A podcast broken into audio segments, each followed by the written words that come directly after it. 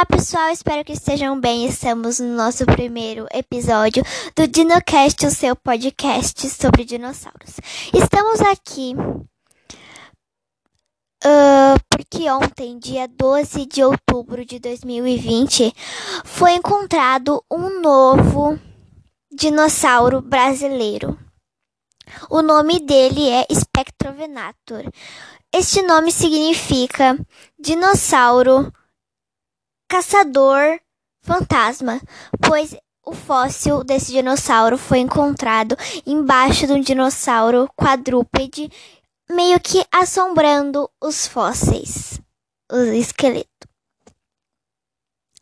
Ele é um dinossauro da classe dos albelídeos, junto com o carnotauro e outros dinossauros carnívoros. Ele é um. Ele é um carnívoro e foi encontrado ossos bem preservados dos fósseis dele. Fósseis bem preservados.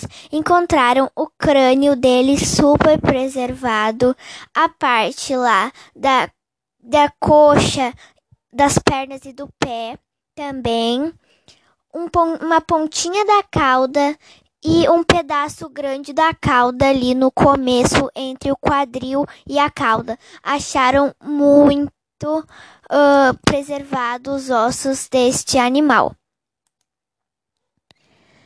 Um, a imagem dele ele é a classe dos abelídeos. Albelídeos tem uh, a característica é que eles têm os braços curtos que nem conseguem mexer direito.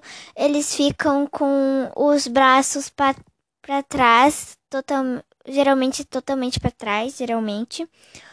E eles têm o focinho, a parte ali da cabeça, eles têm a parte mais achatada, é mais curta a parte do que com outros carnívoros como o Baryonyx, que tem ah, o crânio dele, a cabeça, o focinho ali é tudo meio um, bem como o espinossauro também que tem a cabeça bem comprida, né, bem alongada.